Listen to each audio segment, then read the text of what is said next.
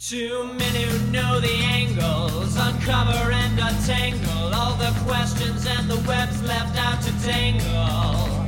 Be in 1962, last Wednesday's afternoon, they'll bend your ears with reckless self-abandon.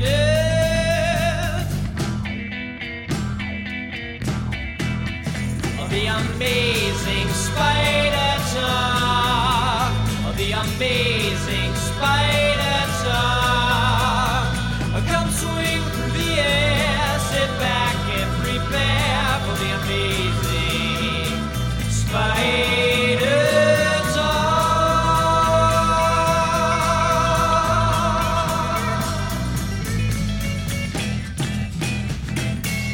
Hello, I'm Dapper Dan Gvozden, and I own every issue of Amazing Spider Man, including the annuals, which definitely count. And I'm mischievous Mark Ginocchio, and I own every issue of Amazing Spider Man, including the annuals, but the annuals don't count. Well, thanks everybody for joining us for our ninth episode of season five of the Amazing Spider Talk, the show where two fans and collectors uncover the strange, fun, fascinating, and dramatic history of the Spider Man comic universe. And it has been especially dramatic on this show after our last episode about the Hobgoblin. Absolutely, Dan. Drama, drama, drama. If you want to swing along with us on our journey through Spidey's past, present, and future, subscribe to Amazing Spider Talk on your favorite podcast app. Every other week, we put out a mainline episode of our flagship show, and sprinkled in between, we review new comics as well as interview some of the greatest Spider Man creators of yesterday and today. This is the perfect time to start listening. I will say though, Mark, it's not absolutely the most perfect because on our Apple Podcasts app, not every one of our episodes is available anymore. So, as I've been saying, if you want to listen to our full catalog, you're going to have to go to amazingspidertalk.com where we have all of our Superior Spider Man episodes available and the beginning of Amazing Spider Talk there. We can only have up to 300 episodes on. Apple, we've surpassed that now. So if you're one of those people that is a completionist, you know, boom, like let go over to amazingspidertalk.com. There you go. You can you can get all of the episodes that we've ever done of the show. Dan, you, you and I know nothing about completionists, right? Consider every episode that's not in our Apple podcast feed an amazing fantasy 15 of our collection in that we will never own it. I or or an think- annual, Dan. Oh, no, no, no. Oh no. Let's get to today's episode. In this season of the all new Amazing Spider Talk, we're going back to the mid 80s when comics were changing, embracing new visual styles, aging up with their audience, and ditching formulas that had defined serialized superhero comics for decades. In the previous episode, which would be hard to forget, it was one of our favorites we've ever done. We've discussed the drama behind the bungled initial reveal of the Hobgoblin's identity. Mark, I said initial reveal of the Hobgoblin's identity. That's right. Every story needs a good ending, Dan, and not content to let Ned Leeds be blamed for the crimes of the Hobgoblin, writer Roger Stern came back almost a decade later to right the wrongs of his predecessors. That's right. We're not in the 80s anymore, Dan. We're actually going to be in the 90s today. Stern teamed up with Ron Frenz, the person who was part of the 80s Hobgoblin storyline, to release Hobgoblin Lives, a miniseries, to finally give the character the ending he had long planned since the very beginning when he first introduced him in Amazing Spider Man 238. This is it. It's all coming full circle. So if you want to follow along with us through our journey through the second Hobgoblin identity reveal, I mean, how many people get a second identity reveal? if you even want to call that, I think we've had a half dozen identity reveals for the Hobgoblin um, on this show and in the comics. We're going to be discussing specifically today the events of Hobgoblin Lives, numbers one through three, and the shortly followed up story of Goblins at the Gate, which ran in Spectacular Spider Man numbers 259 to 261. Also, kind of finishing up our Roger Stern Hobgoblin stories. You know, and we'll discuss some of the stuff that the Hobgoblin has done since then. But since this is our Roger Stern season, that's really where most of his influence on the character concluded in that issue 261 of Spectacular Spider Man. Absolutely, Dan. But before we get into Stern righting the wrongs, why don't we talk a little bit about where the Hobgoblin was after the end of where we ended our last episode, which was Amazing Spider Man 289? I think it's no guess to say that I think general consensus was that this reveal was kind of I don't know if a failure is too strong of a word, but a big mess. And if you've been following for all the years that it had been going on, you know, I think there's no way that you got to this point and really felt all that satisfied uh, about it. You know, Jim Salicrup, the editor at the time, agreed and he decided, man, it's time to bury the hobgoblin for a little bit of time. And I that's kind of what he did. Yeah, so so the Hobgoblin was kind of put on the back burner, but you know, all the same, Jason Macendale, aka the Jack O' Lantern, had assumed the mantle of the Hobgoblin in Amazing Spider-Man number 289 and then thereafter in the wake of Ned Leeds' death. You know, with the character on ice for a bit, he did finally get pushed forward again uh, in Amazing Spider-Man number 312, which, you know, one of the many iconic Todd McFarlane covers of the era, which was like the uh, the Hobgoblin versus the the Harry Osborn Green Goblin, but it was also part of the Inferno crossover. And what what happened to Macendale's Hobgoblin during Inferno, Dan?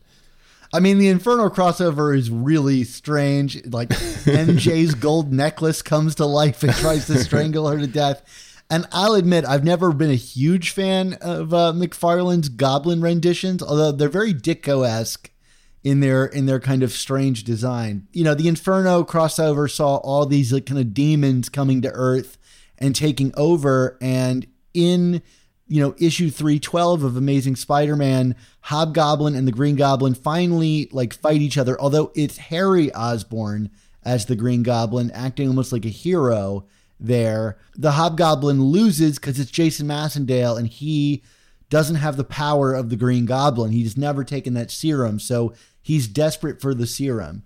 So in Spectacular issue 147, you get the scene where Macendale approaches one of the like lead demons of this invasion of Earth, begging him for power and offering his soul to him. And the demon kind of laughs it off. He's like, Have you seen the state of your soul recently? It's not great, you know?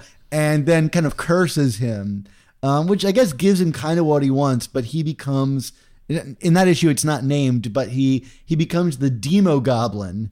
He kind of becomes like a goblin, right? Like uh, he's a demon. He's got these cursed reptile eyes and snake-like tongue, and he's all kinds of creepy.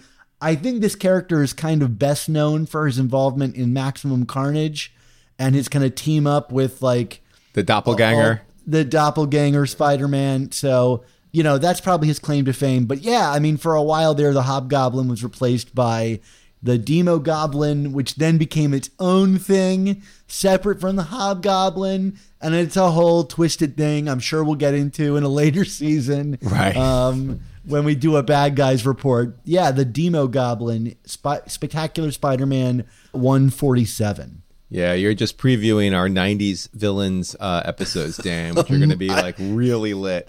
Oh my god! I, but I I'm can't gonna need. I'm going to need extra beers for those episodes.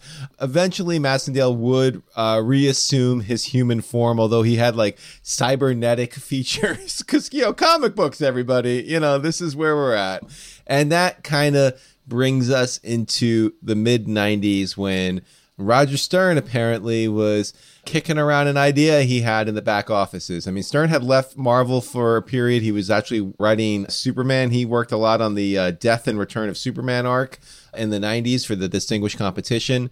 This was one of the storylines that was going to bring Stern back to Marvel. And, and what, what was Stern kind of pitching about, Dan? You know, he was hung up on this storyline you know, it was a really personal one to him that he wanted to see through to fruition, even if he left to go do Avengers. He, you know, his thing was that, like, it still seemed incredibly out of character to him for Ned Leeds to be the Hobgoblin, which, like, fair enough, Stern. we agree it is out of character for Ned Leeds to to be the Hobgoblin. His whole thing was like, look, the Hobgoblin was a killer, and he didn't think that Ned Leeds was a killer. And also, you know, if Ned Leeds was the Hobgoblin, how could someone with his super strength get turfed by the foreigner's men so easily? He just like thought it was a cold case waiting to be solved. Like like and and he would be the guy to do it because of course he invented the character. Uh, so why not? He would bring up these points when he did his occasional interviews. I mean, we're we're case in point that Stern doesn't do a lot of interviews because we can't get him on our show.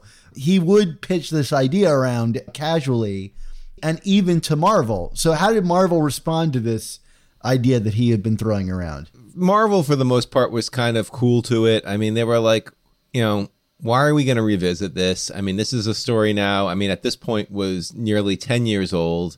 You know, yes, Stern had his personal connection to it, but like, you know, did the average fan truly care at this point? You know, like, you, you know, not only was you know, Ned Leeds dead, but you know, we had the new Hobgoblin who had demonic powers and was hanging out with Carnage and Shriek and you know, far more marketable characters. I mean, like, you know, why why are we going back to this? But you know, 1996 was kind of a, a, strange time for Marvel all around. There were financial issues. There was, you know, in terms of the Spider Office, we were kind of coming out of the Clone Saga and and trying to kind of rebuild the brand of Spider-Man a little bit. And you know, one of the things that that Marvel was doing to that end was they really wanted to kind of go back in time and, and mine like the glory days of Spider-Man and and the, and the best way that they did that was actually through the Untold Tales of Spider-Man series was um, the kind of the brainchild of Kurt Busiek and Tom Brevoort who was the editor of uh, Untold Tales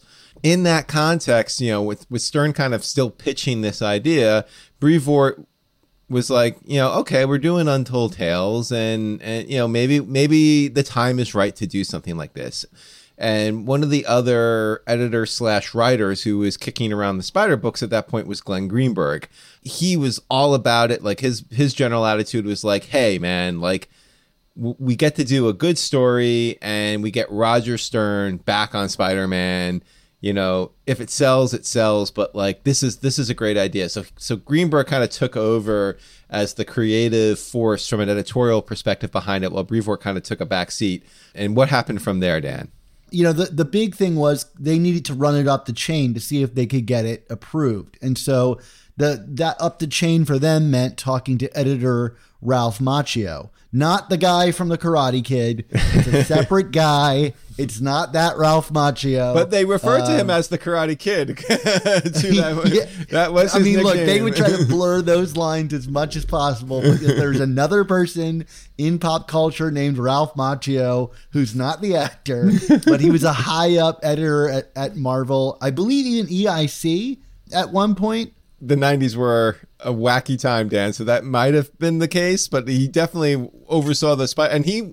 he was also the main editor on the ultimate books when they started he, right he was yeah, yeah absolutely yeah. so you know they needed to run it up the chain and because the thing was that like ralph macchio had introduced this new hobgoblin recently in the comics and so you know glenn greenberg wanted to find out like hey like if if I go out to Stern and he wants to kill off that hobgoblin to do his real hobgoblin story, like I don't want to piss off Ralph Macchio. So he ran it up the chain and said, like, hey, look, if if if this means killing off your new hobgoblin are you okay with that and he and he said well the new hobgoblin isn't working anyway so I, I'm I'm cool with it but he had a few stipulations that he wanted in the story before he could greenlight it so first of all Macchio said he wouldn't sign off on the story unless he knew who the hobgoblin is and how Stern planned to get to the reveal uh, which is funny because that's kind of the long standing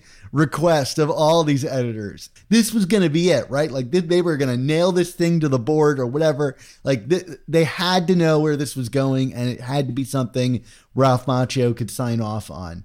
And ultimately he agreed, you know, with who it would be, Roderick Kingsley and the way it would get there. And anybody who's read the story knows that it's done very artfully. But the one thing he insisted, and I think this is actually really great that he insisted this because it brings a lot of heart to the story that I imagine, you know, someone as talented as Stern would probably have seized upon. Macchio insisted that it had to be a big story for Betty Brant because it was going to exonerate Ned Leeds, her ex husband, and he saw it as a real opportunity to make that character kind of refresh that character a little bit and give her a big moment.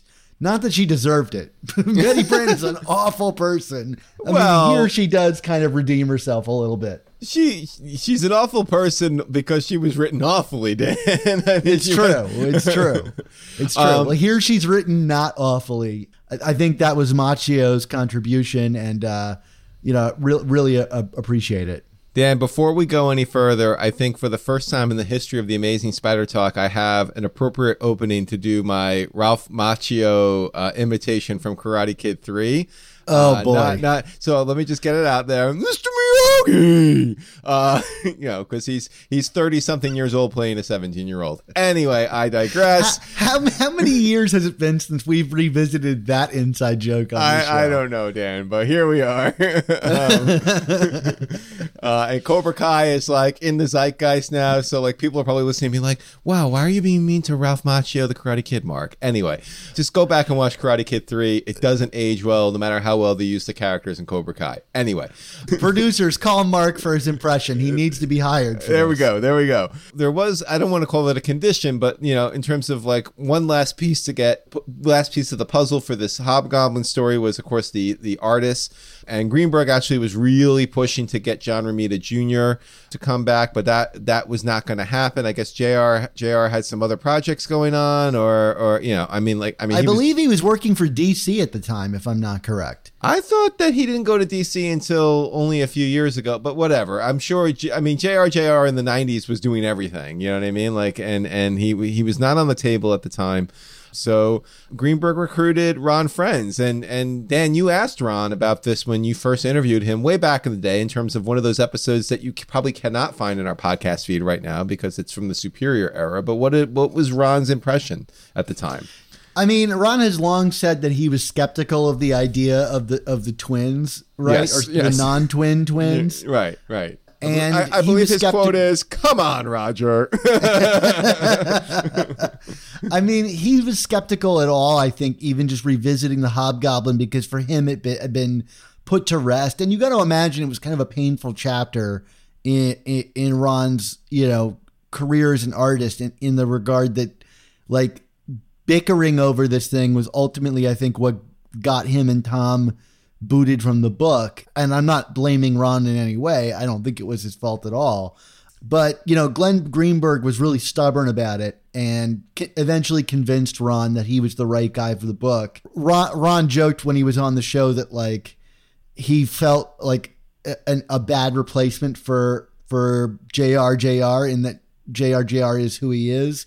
But I mean, Ron Frenz is who he is, and he's a legend as much as he would claim otherwise. And I think he's a perfect fit for this book. And Glenn Greenberg was so convinced of this, he said if he if Ron Frenz wasn't going to be on the book after JRJR wasn't available, that he would walk himself from the project, which is a lot of conviction. And you know, like I think was a worthwhile uh, suggestion because uh, the, I think the book we got is really beautiful looking.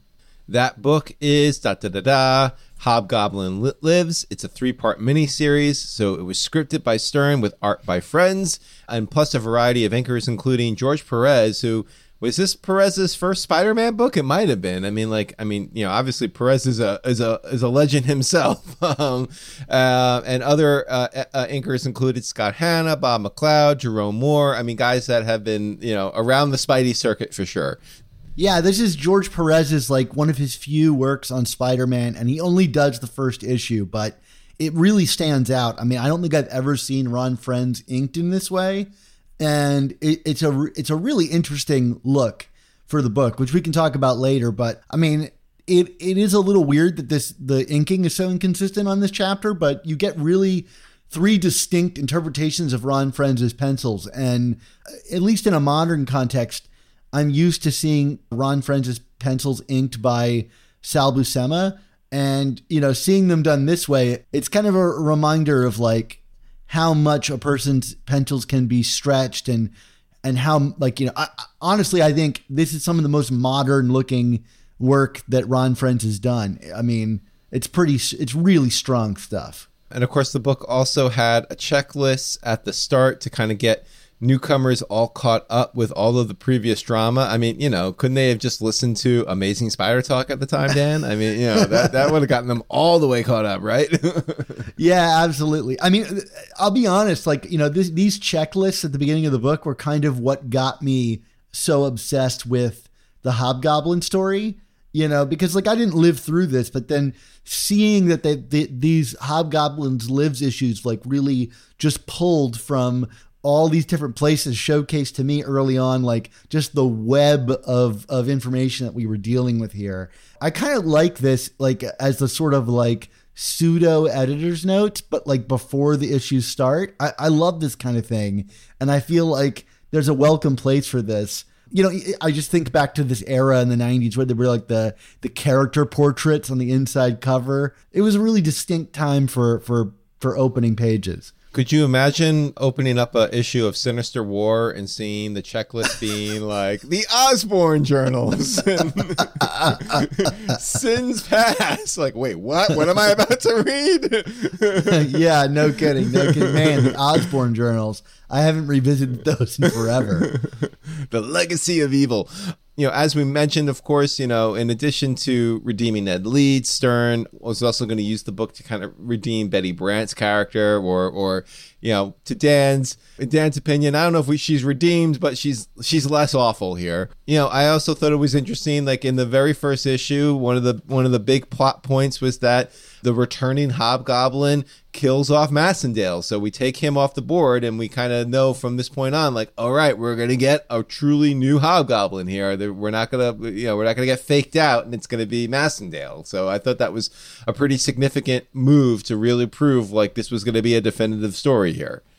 It's great too. I mean, because like Macendale, you know, mouths off to the press in order to like delay his time in court where he's going to get like the death sentence or whatever equivalent in the Marvel universe that he was never the hobgoblin, you know, until later on and it's like it's a great way to reintroduce this kind of mystery back into the universe like wh- why would he have kept a secret for lo- so long? Well, he was, you know, holding on to it to use it at this time and I just think it's really clever scripting from Stern which goes without saying, I think.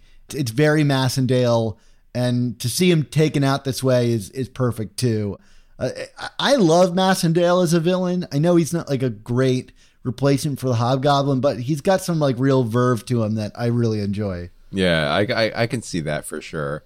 Of course, the other big thing that came from this series was you know the mechanics of you know how were they going to explain away that Ned Leeds was not the Hobgoblin? I mean, this would become a core part of the character's biography going forward, which was that what Stern was actually trying to demonstrate here was that the Hobgoblin, the real Hobgoblin, brainwashed Ned Leeds into believing he was the Hobgoblin, you know, until basically he no longer had any use for him.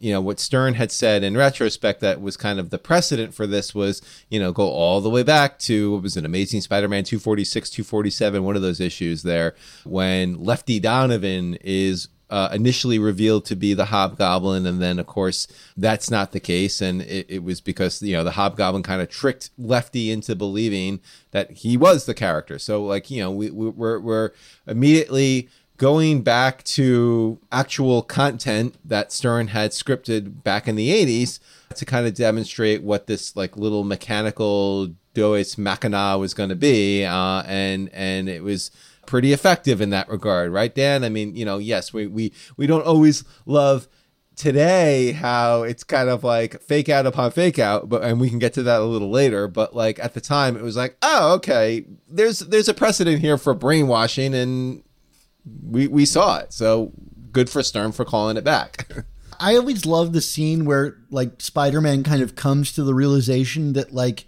the pieces have been sitting there in front of him the whole time it's this kind of intimate scene with him and Mary Jane in the bedroom, and they're embracing, and she's like, "Well, wait, like if he hadn't taken, if he had taken the Goblin serum, wouldn't he have been able to like make mincemeat of, you know, uh, the foreigners' goons?" And you know, it's, it's just a great moment. And Peter has this almost like flashes before his eyes of, wait a minute, you're right. None of this does make sense. And it's a, it's a great example of like, I think like Spider-Man being smart and, you know, thinking about his rogues gallery, but also like how you can use Mary Jane to play off of him in an interesting way. I just always liked the way that this scene was handled. It, you know, it's, it's one of those like, hey, you all accepted this for a decade but really it was all right there in front of you. How come you didn't see this this grievous error that is both shared between Peter and the audience? It's a favorite of mine. Now, of course, you know, the other thing that this story does is it brings back Roderick Kingsley, who I'm, you know, and correct me if I'm wrong, Dan, but I think like the last time we saw him, we talked about this in our last episode, he he got shot, right? I mean, was I mean, this is really the first appearance of Roderick in over 10 years and, you know, you can, you know, like yes it's easy for us to kind of piece this all together but i would have to imagine if you were reading this in real time you'd be like wait why the hell is this guy being brought back? He's clearly part of it. Right? I mean like you know and yes of course roderick kingsley was stern's creation from the get-go going back to the spect you know his first run on spectacular in the early 80s but uh still like you know, if if you're not getting like bells and whistles and alarms from Roderick showing up, you, you are not paying attention. But of course, you know, we we we try and get the fake out here from Stern in showing Roderick interacting with a masked hobgoblin. So it's kind of like, okay, what what's what's that about? If he's the hobgoblin, how is he talking to the actual hobgoblin? I mean, it's still the same fake out as it was before, which is like Roderick is portrayed as the weapons dealer for the hobgoblin, you know. I mean, obviously, looking back on it, like all that stuff is probably Daniel Kingsley wearing a toupee, uh, which we'll get to. But yeah, I mean, he's still continuing that. I mean, the no prize there if it's not going to be uh, Roderick in the story. Like it, it, I don't think it's quite the instance of like Scooby Doo, where of course you only meet one other character, so of course he's going to be the ghost. Like, of course it's the old man. He's the only person we've met. Like I, I don't think that's quite true he, as true here, but yeah, I mean Roderick coming back out of like after whatever seven years away, it is a bit of a red flag. As you mentioned, the reveal is eventually made, and it is while the Hobgoblin is out carousing, Roderick's not twin, but very similar looking brother Daniel is kind of posing as Roderick with the help of a of a hairpiece you know, Roderick is eventually apprehended as the as the hobgoblin and put in jail and we never hear from him again right? I mean that's it. It's all over. The end of the hobgoblin. Stern did it. We got um, him. and, and, and and going back to even our first discussion of roger stern at the end of our previous season where we talked about you know the introduction of roderick kingsley I think this reveal ultimately suggests too that the the difference in the characterization for that character. I think we talked about him as being kind of like a poorly written gay stereotype, you know, in those stories, which I, I don't necessarily love that characterization.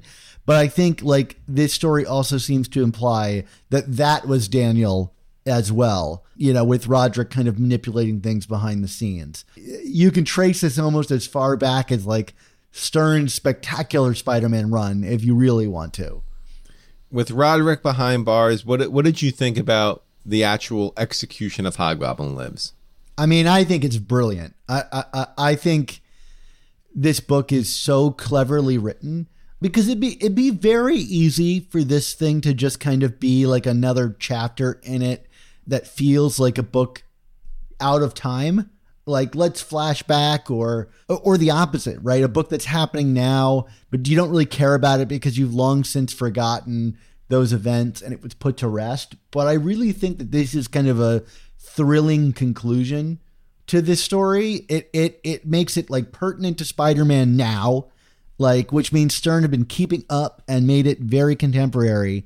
But i think it manages to take the threat of the hobgoblin and make it not feel like something that we're just drudging up from yesteryear. It feels, you know, very modern, and and not only that, but like he does. There's no T that's not crossed or I that's not dotted. I mean, he dodges and weaves through every bizarre complication that this story took that we detailed in our last episode. Even those crazy Jim Owsley web of Spider Man stories are explained here in a way that doesn't feel like a crazy exposition dump. It's just masterfully done. And I think this book could have failed any number of ways, and it doesn't. It succeeds in every number of way, in my opinion. You know, whether that be the art team, the writing team, etc. I think this is the thing, at least for me, that redeems the character of the Hobgoblin. And I have to think that Stern felt a great pressure to do so and you know put extra care into delivering on this one. Frenz' exact words was like he did it. He really did it. And i agree with that. I mean like he he stern pulls this off here. I mean you know it also i mean that's a not to monday morning quarterback it but frankly that's that's all this is for for for us when it comes to the hobgoblin. But like you know kind of it kind of demonstrates why maybe maybe doing these long drawn out storylines is not what's best for for the narrative sometimes. Like if you can just do a kind of neat and tidy multi-part arc that that that brings it all up and, and explains it away. I mean like if stern basically did this in in 249 to 251 you know we would never have had the drama that was that that followed his exit from the book. You know what i mean? Like he could have just done this story and it would have been you know it would have been great you know instead we we were kind of stuck with what we got. So it, it does kind of like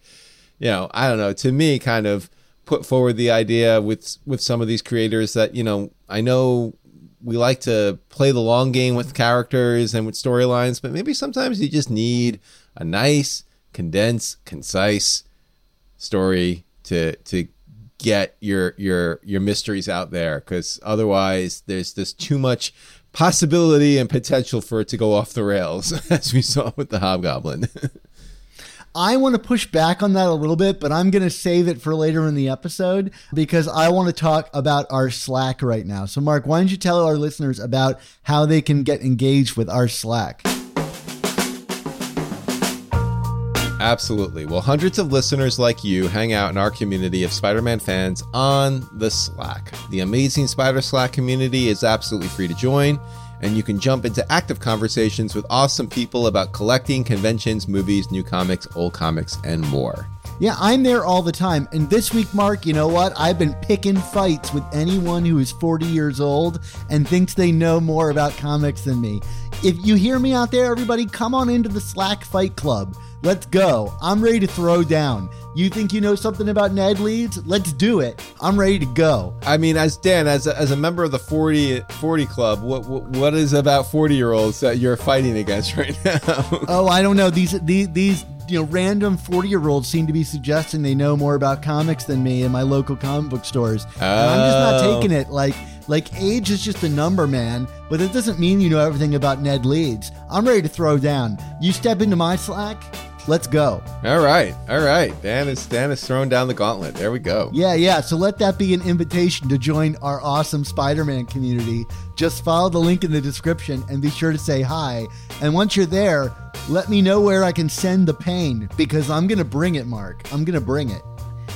I mean, Dan, I've never heard such threatening words from anybody from you saying I'm gonna bring the pain. Like I just got shivers down my spine. I mean, I, I, it looked like I was yawning on camera there, but it was shivers. That's what that was. That was me emitting shivers. well, good, good. It, you should be intimidated. Yeah, yeah, yeah. I'm going scorched earth here. All right, all right. Let's get back to the conversation before I get too riled up. All right. Um, well, coming immediately on the heels of the Hobgoblin Lives Dan is Goblins at the Gate, as you had mentioned in our intro. So, Goblins at the Gate was an arc to follow in Spectacular Spider-Man number 259 to 261. Greenberg and Roger Stern worked the scripts on that. The art was Luke Ross and Al Milgrom. Of course, Ralph Macchio uh, or Macchio or Karate Kid. He's editing it, and basically, like this was kind of like uh, Greenberg wanting to now that the Hobgoblin world was set right, he was like, hey, we got the Hobgoblin. And Norman Osborn is back in the Marvel universe. You know, after hanging out in Europe for twenty years, he's he's he's back and orchestrating the Clone Saga and doing stuff with Harry Osborn, and and it's just a it's just a good old time for Norman. So let's let's get a Hobgoblin versus Green Goblin proper storyline. So this is this is the dream match. What did you think about the dream match, Dan? I think it's okay. Okay. I think it's okay. I mean, this feels more like a. I mean, it's funny because it's the end, technically the end of Roger Stern writing the Hobgoblin, but it really just feels kind of like a like something fun that they wanted to do. But I still don't ever feel like it really gets to be all that fun. Like it, it's kind of mired in like '90s Green Goblin continuity, which which is neat but it's like it, you never get that full like Norman Green Goblin craziness thing because he's still kind of putting up a front at the time. And so I don't feel like this story ever really lives up to the potential. I mean, Roger had mentioned to Glenn Greenberg when he was doing Hobgoblin Lives that like this was a dream project uh, of his. And like this thing kind of seemed to have fallen like into their lap because at the time Spectacular Spider-Man lost JMD as a writer, and so they needed a new writer. Ralph Macchio actually reached out to Glenn Greenberg and was like, "We have to put solicits out to advertise upcoming books.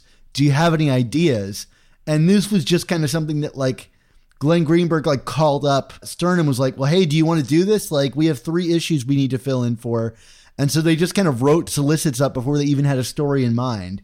He went back to Macchio. and Macchio was like, "Yeah, let's do it." And so you get this story kind of I wouldn't say cobbled together, but it's just a three issue kind of fun tale sandwiched in between while the spider office figured out what to do you know in, in the wake of uh, of JMD's departure. So I don't know to me it feels kind of like of that nature which is not like this is not a story that anybody had like been thinking about for a long time. It's a fun matchup between these characters that Stern and Greenberg thought they could have a good time with yeah, and the general premise is that Kingsley is in jail, kind of, you know, stewing away about being caught, and he sees Norman Osborn out there, like as you mentioned, you know, putting up this front that he he was never the Green Goblin and he's a legitimate businessman, and Kingsley is is basically like itching to to rat out Norman since you know obviously he got all of his tech from from Norman's lair back in the day Kingsley reaches out to the DA to be like, "Hey, let's cut a deal. I can give you who you know proof that Norman Osborn is the Green Goblin for you know in exchange for a lesser sentence here." And of course, uh, Osborn ever ever the opportunist does not go for that. Instead, he's like, "No, no." And he actually breaks Kingsley out to to threaten him. I guess. I mean, you know, it's kind of like, oh, okay. I mean, this is how we're gonna make this happen. I mean, it's a little a little, mechanically off you know, and, I mean, it's and, important to note that he breaks him out via like an alternate Green Goblin. Uh, he like hires someone, or at the time, at least we suspect that he hired someone to dress up as the Green Goblin so that he can appear alongside him and prove definitively that he's not the Green Goblin. Yeah, and and what's interesting, so you know, I I had had a conversation with Glenn Greenberg back in the day, and he had mentioned to me, and I'm sure he's mentioned this in other interviews that you know one of his big regrets in working on this story was that he never identified who that mystery goblin was and that and he wanted to. I mean you know here we go it's another mystery character. And greenberg's idea was that he was going to have phil uh, urich be the goblin. And I, I i just i find that personally interesting because you know fast forward to the dan slott big time era. And phil urich of course is the character you know well in addition to being um, ben urich's nephew he is the character who kills who we think is Roderick Kingsley at the time, but it's actually Daniel Kingsley, and assumes the mantle of the Hobgoblin during the big big time era. So that that's it's kind of a weird full circle of these characters here. I mean, hey, if you're if you're a character in a Spider-Man book, if you live long enough, you'll see yourself become the Hobgoblin. I, mean, I, I think that's the ultimate path you know, it's, we didn't get Betty Brant as the Hobgoblin, but Lord knows we go long enough, we would get there. Although ultimately, this character, this alternate Green Goblin, ended up being the Green Goblin construct, which is a whole other bag of worms. Mark, do you remember the Green Goblin construct? No, you're gonna have to refresh my memory on this one, Dan. Uh, I won't go too extra deep into it. ish. It- yeah, it's like a Green Goblin clone. It's the best way to really put it that like Norman had created to pull off things like this. And it ultimately like ends up melting down. It, it's like a whole other thing. You know what, guys? This is all to say. Look forward to our 90s coverage where everyone is confused while talking about comics. You know, I'm looking forward to our 90s coverage, Dan, because you'll be sleep deprived with a child, and we're going to be talking about some insane stuff. So, uh, including the Goblin construct, clearly. What I also found kind of funny about the end of Goblins at the Gate is, you know, we we, we initially kind of end this story thinking that Norman is out is is on top. You know, Kingsley is kind of, you know, basically, you know, Osborn assumes his his uh, business interest or however you want to word it, but actually Kingsley kind of outsmarts Norman, steals some money from a Swiss bank account from him, and and is off in a in a on an island in the Caribbean by himself, kind of living the high life and contemplating the need to ever be the Hobgoblin again. And we never heard from him again, right? I mean, for a long time that was true. Like o- almost 20 years, I would say. Is that is that right? 20 years? Just about. Yeah, I mean, big time, right? That was when he was brought back. Yeah, uh, I think that's the first time. And he was exactly where we left him on that beach drinking some uh, margaritas or whatever it was. I mean, Mark, what are your thoughts on Goblins at the Gate? I mean, do you agree with me largely? Yeah, I mean, it's it's it's nothing revelatory. I mean, especially in in light of the quality that was Hobgoblin Lives. But like, I, I you know, I think given where the books were at the time and kind of you know in as you alluded to earlier, I mean, like, you know, this was the the the spider office was kind of in a spot in terms of like you know filling the gaps and stuff like that so like i think for like a a random fill in the gap story it's fun you know like there's nothing there's there's no harm being done here and i think that it kind of i i, do appreciate that it does kind of put a bow on the kingsley saga on spider-man and it also gives you that kind of green goblin hobgoblin story although it's not as epic as you would have hoped it would be. And and yeah, so like Kingsley is is gone. I mean, we'll, talk about some of the more modern stuff with him, but it is a little shocking to me that they let this character sit for so long. You know, I mean, they had really successfully brought him back and and wrapped all that up, and then you know, kind of put him out to pasture. I mean. I can't really think of many other villains that like were treated in this way, but maybe that was just it. The Hobgoblin is a, a thorn you just don't want to uh, prick, or, or uh, however you want to put it. Do we want to talk a little bit about where the character is today, uh, just before we kind of get into the ultimate legacy of the character?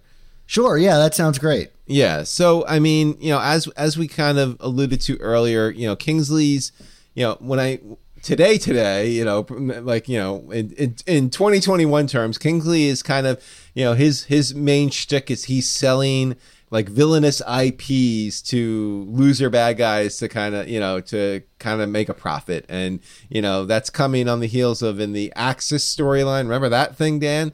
Uh, yeah Ke- kevin shinick. Yeah, Kevin Shinick had he had like a brief little like you know heroic or or anti-hero turn where he was actually selling good good guy properties to people.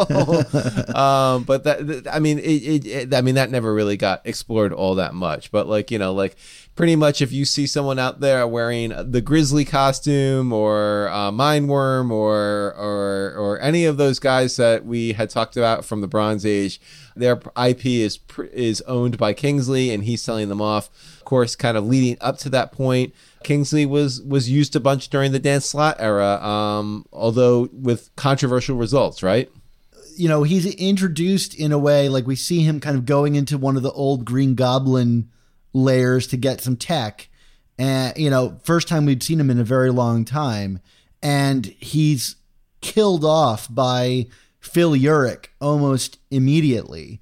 And I think a lot of people really upset, like, hey, like we love this character. How dare you kill him off, you know, in such a perfunctory way, right? Like the Hobgoblin is a beloved villain despite his kind of lack of presence in the books. And, you know, Slott meant to kill Roderick Kingsley, but in responding to the kind of backlash, he was approached with I forget who who threw the idea at him that like, wait a minute, you have a perfect back door to this. It wasn't Roderick Kingsley, it was Daniel Kingsley, further again brainwashed by the Hobgoblin to be doing this. Now, the the one thing that doesn't hold up is that that you know to get into the goblin lair, the hobgoblin like tears down the iron door, and Daniel Kingsley, as far as we know, never got the goblin serum. So I think I can't, I can't remember specifically if Slott wrote in like some reason for that that he was able to do it, but like as far as I'm concerned, I don't care. I think it was a clever way out like to like trick people again. And I think that that kind of thing is now like essential part of the Hobgoblin character is the like mistaken identities and that he'll never go away. And I I appreciated it. Like even if it wasn't his intent, how we got to the ultimate place we did, I thought was really fun. I think it's for better or for worse at this point, but yeah, I I, I agree. And then of course, Nick Spencer in his ultimate "I must fix" uh, mentality, we we actually get we finally get the answer to that that question about Ned Leeds' as Hobgoblin being offed so easily by the foreigner. well, actually, it was more uh, was the motivation for Spencer's turn with Leeds was because he got punched out by Flash, or was it the foreigner? I'm trying to remember what. I think it's more like how did Ned Leeds survive all of that? So, like, we saw Ned Leeds have his throat slit, but Spencer had his throat heal because he actually took the hot, the Goblin serum. I think so that he could fight Flash again. Yeah, because he was um, embarrassed that he got punched out by Flash. So it was like, you know, I, I and, and because he was brainwashed into thinking he was the Hobgoblin, he needed to take the serum to, to fight back against Flash. I mean, you know, whatever. I it, we'll see how much of this stuff in the long run from Spencer's run is is still kind of honored as continuity, but like, you know, not not to keep crapping on Spencer's run, but like this kind of reminded me of yet another instance of like Nick Spencer trying to fix something that nobody was asking him to fix at this point. I mean, yeah, Ned Leeds Ned Leeds as as the Hobgoblin was was dead and buried in my opinion, and this kind of complicates it and muddies it a little bit, in my opinion. So. I will admit I love Roderick Kingsley as the costumer of of villains. I think that's a perfect place for the character to have landed I mean, would I like to see him flying around town as the Hobgoblin again?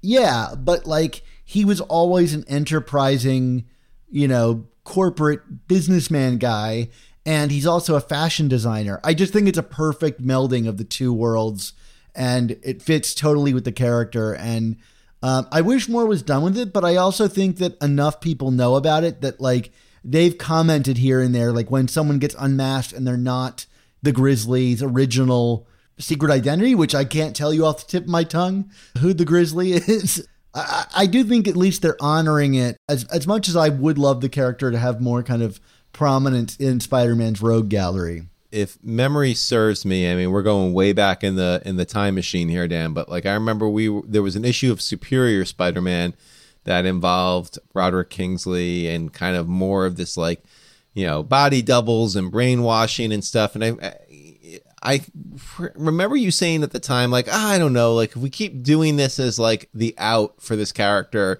it does cheapen it over time. So, like, do you do you feel that, uh, you know, at this point? I mean, or or do you feel like there's still legs to having the character constantly, you know, kind of get a one up on somebody because it's like, well, no, it's a double or it's someone I brainwashed or whatever. You know what I mean? Like, there always seems to be and it's kind of like the jackal at this point. Like you know, like how many different you know uh, you know, groundskeepers, Scooby Doo style, are you going to unmask and have it be somebody else when it comes to the Hobgoblin and Roderick Kingsley?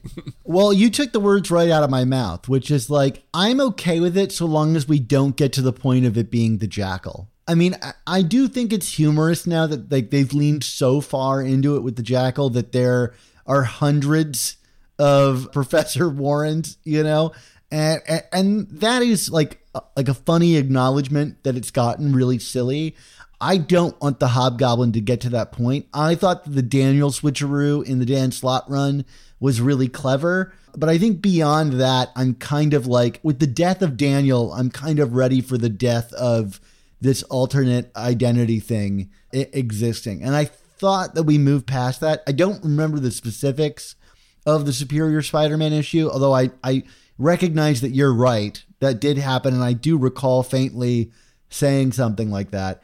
It might just come down to execution issue to issue for me. I mean, like I would love to see Roderick back. I I do think if you're gonna play cheekily off of it and it's a smartly crafted twist of the knife, sure, I'm okay with the alt, the multiple personalities or multiple stand-ins thing.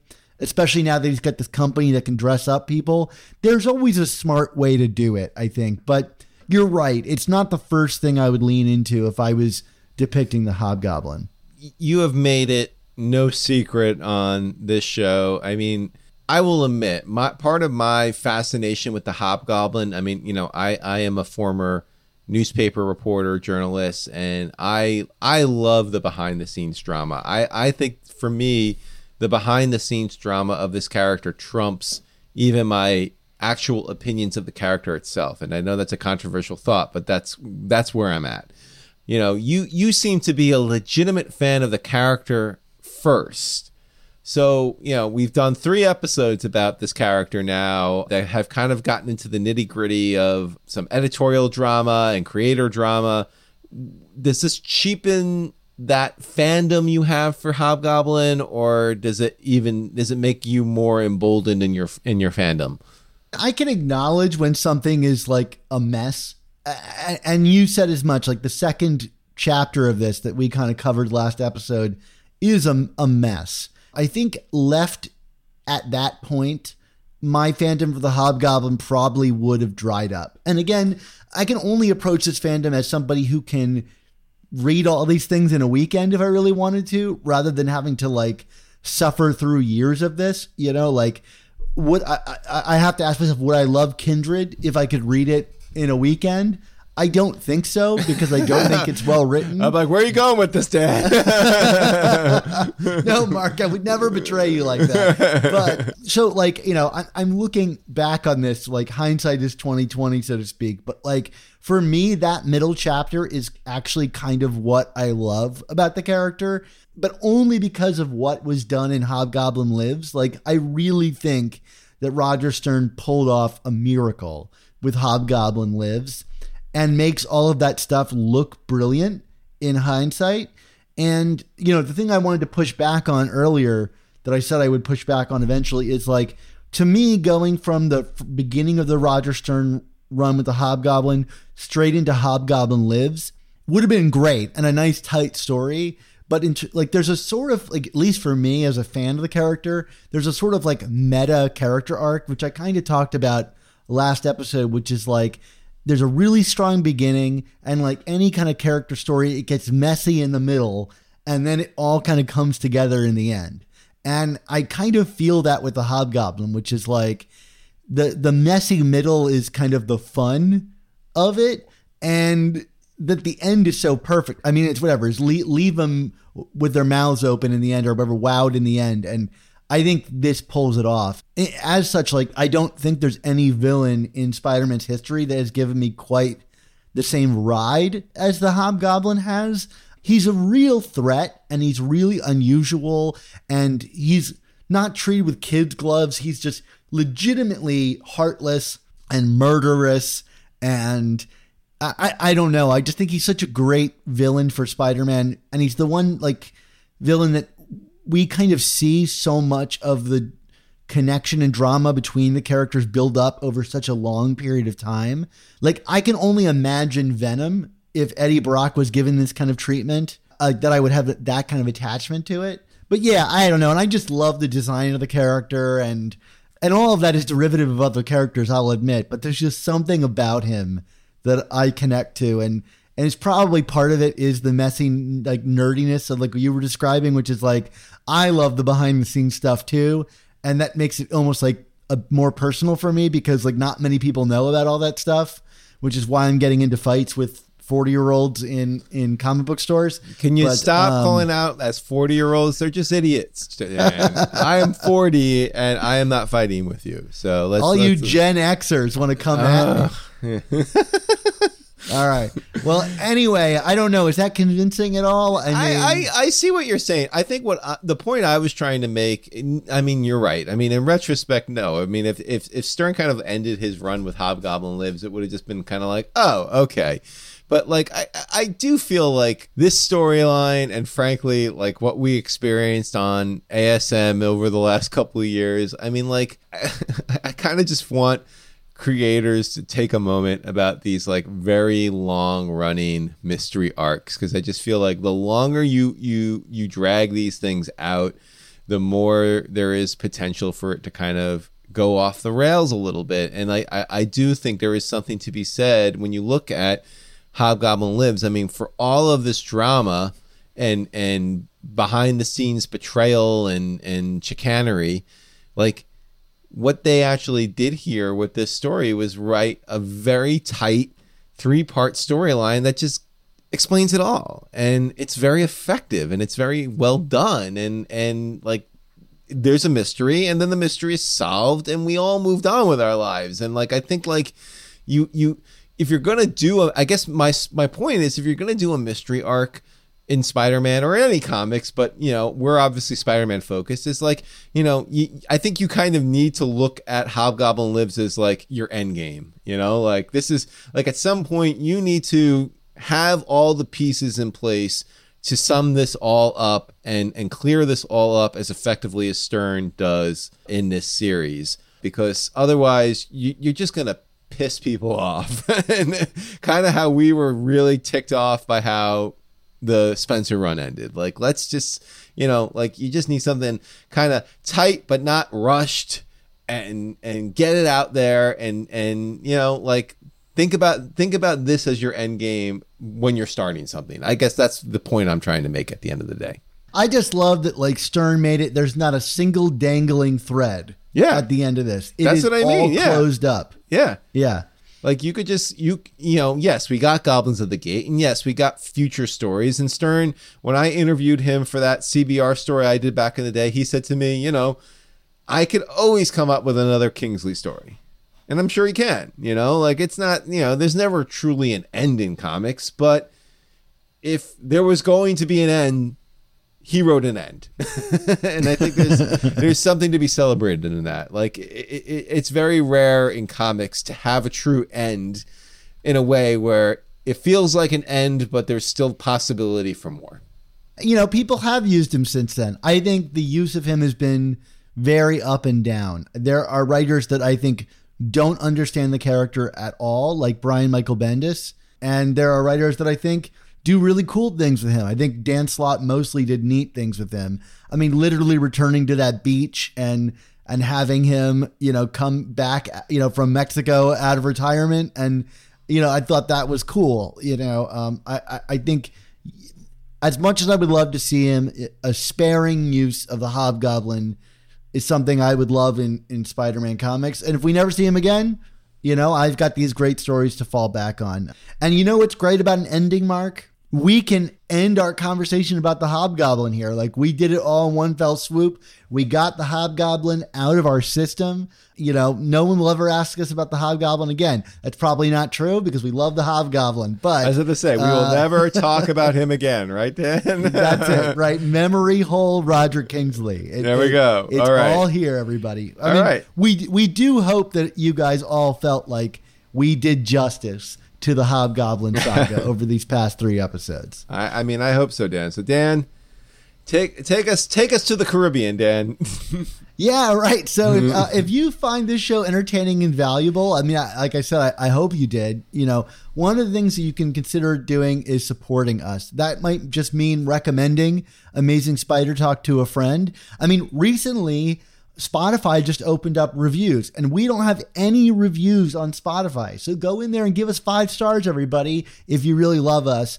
But if you really, really love us and you want more of what we do and you want us to keep going, you know, why not consider becoming a member on our Patreon? Yeah, we can only bring you this content with the support of our Patreon members, and we owe the show's success to every single one of them. And we constantly make exclusive content for our members. This week, Patreon members will hear Dan and I talk about Amazing Spider Man number 84. Yeah, so why not take that $3.99, the price of a new comic, and put it towards a month's subscription to support the show and start receiving our Patreon content? Like Mark said, that way you'll hear our Patreon exclusive review podcasts on every new issue of Amazing Spider Man the same week they come out, instead of waiting for them to arrive on our public podcasting three, feed three months later when they're on Marvel Unlimited. If you're someone that goes to the comic book store and buys Amazing Spider Man the week they come out, the Patreon is where you want to be. Yeah, if you contribute ten dollars a month, Dan, you gain access to uh, you gain access to exclusive artwork from famous Spider-Man artists commissioned exclusively for our members. Plus, every episode we release a new episode-specific desktop background created for us by artist Nick Cagnetti for our patrons to enjoy. Yeah, but with like Omicron spreading around the globe and everybody kind of living in a bit of panic, we know it's a hard time for everybody. So don't support us if it's going to cause you any hardship. You can just listen and share the show with your friends. But again, if you do have the means, please join our Patreon and support the continued existence of our show. You can do so by following a link in the description of this episode. And and that goes to say like thank you to everybody who already makes this show possible. Mark and I don't profit off of our Patreon. It all goes back into the show. And I'll admit it's often tight because it does take a lot to keep this going. So we appreciate everybody who helps us out uh, with the show. But it is that time, unfortunately, time for these good things to come to an end. So we want to say thank you to you, the listeners and viewers, for tuning in to this episode of The Amazing Spider Talk. Yeah, as always, this episode was edited by Rick Coast. Our artwork comes handcrafted by some of the artists we mentioned today Ron Frenz, Sal Buscema, Ray Sumser, and Nick Cagnetti. And our theme songs were produced by our good friends Rylan Bojack and Spider Madge. Plus, our intro animation and musical stinger comes from our friend Josh Sutton from the YouTube show Panels to Pixels. Dan, this last three episodes were a lot of fun. We're talking about our favorite character here, the Hobgoblin. I mean, do we have anything else to be talking about in our next episode or, or what? yeah, we're going to finish up the season with an episode that I'm really excited about because, Mark, it's one of your favorites. And I can't wait because we've not really, you and I, even just personally, have never really talked about this in any great detail. It's Marvel Superheroes Secret Wars. It's the story that will bridge us into our next season with Ron Frenz and Tom DeFalco's run on the character. Mark, Secret Wars, are you excited? Oh my goodness. I mean, like this is this is Secret Wars is the book that kind of turned me in onto Marvel as a kid. I, I, I, I am admittedly one of those kids that that you know bought action figures and saw all these toys and then saw the comics and read the comics and then all of a sudden was like I love all these characters, but especially that Spider-Man guy, and the rest is history. Are you going to break out those old action figures? Do you still I mean, have those things? I certainly do, Dan. I, I, I mean, I, I still have the figures, but the, the what I don't have anymore, and I had it was like Doom's Castle. I, I had it all, Dan. Like this. Was Oh, like, no. I, I, I, I mean, like if you went back to my parents' house, I mean, you know at one point in time, you would have found the entire Secret Wars cadre of of of figures. You know, like Jim Shooter had his hooks in me all the way, man. Well, I'm expecting some special guests on the next show then. I will do my best to get everyone out there. that would be awesome. Uh, all right. Well, so hey, if you're tuning in live, don't forget, as soon as the show ends, our conversation will continue with our audience on YouTube. And if you missed out on Amazing Spider Talk Live this time, we'll be back soon on YouTube. So go there and subscribe and click on the bell to stay on top of all the new live recordings that we'll be doing in the future. But, Mark, until next time, we have to leave everyone with our motto, the very thing that forms the background of our show. So, Mark, until I put on a toupee and pretend to be you, what's our motto? but you're not my twin, Dan. We just look I'm a not. lot I want to be clear. Yes, you're not a twin. But, you know, what a twin or not a twin would say still, our motto, which is with great podcasts, there must also come the amazing spider talk. Don't, don't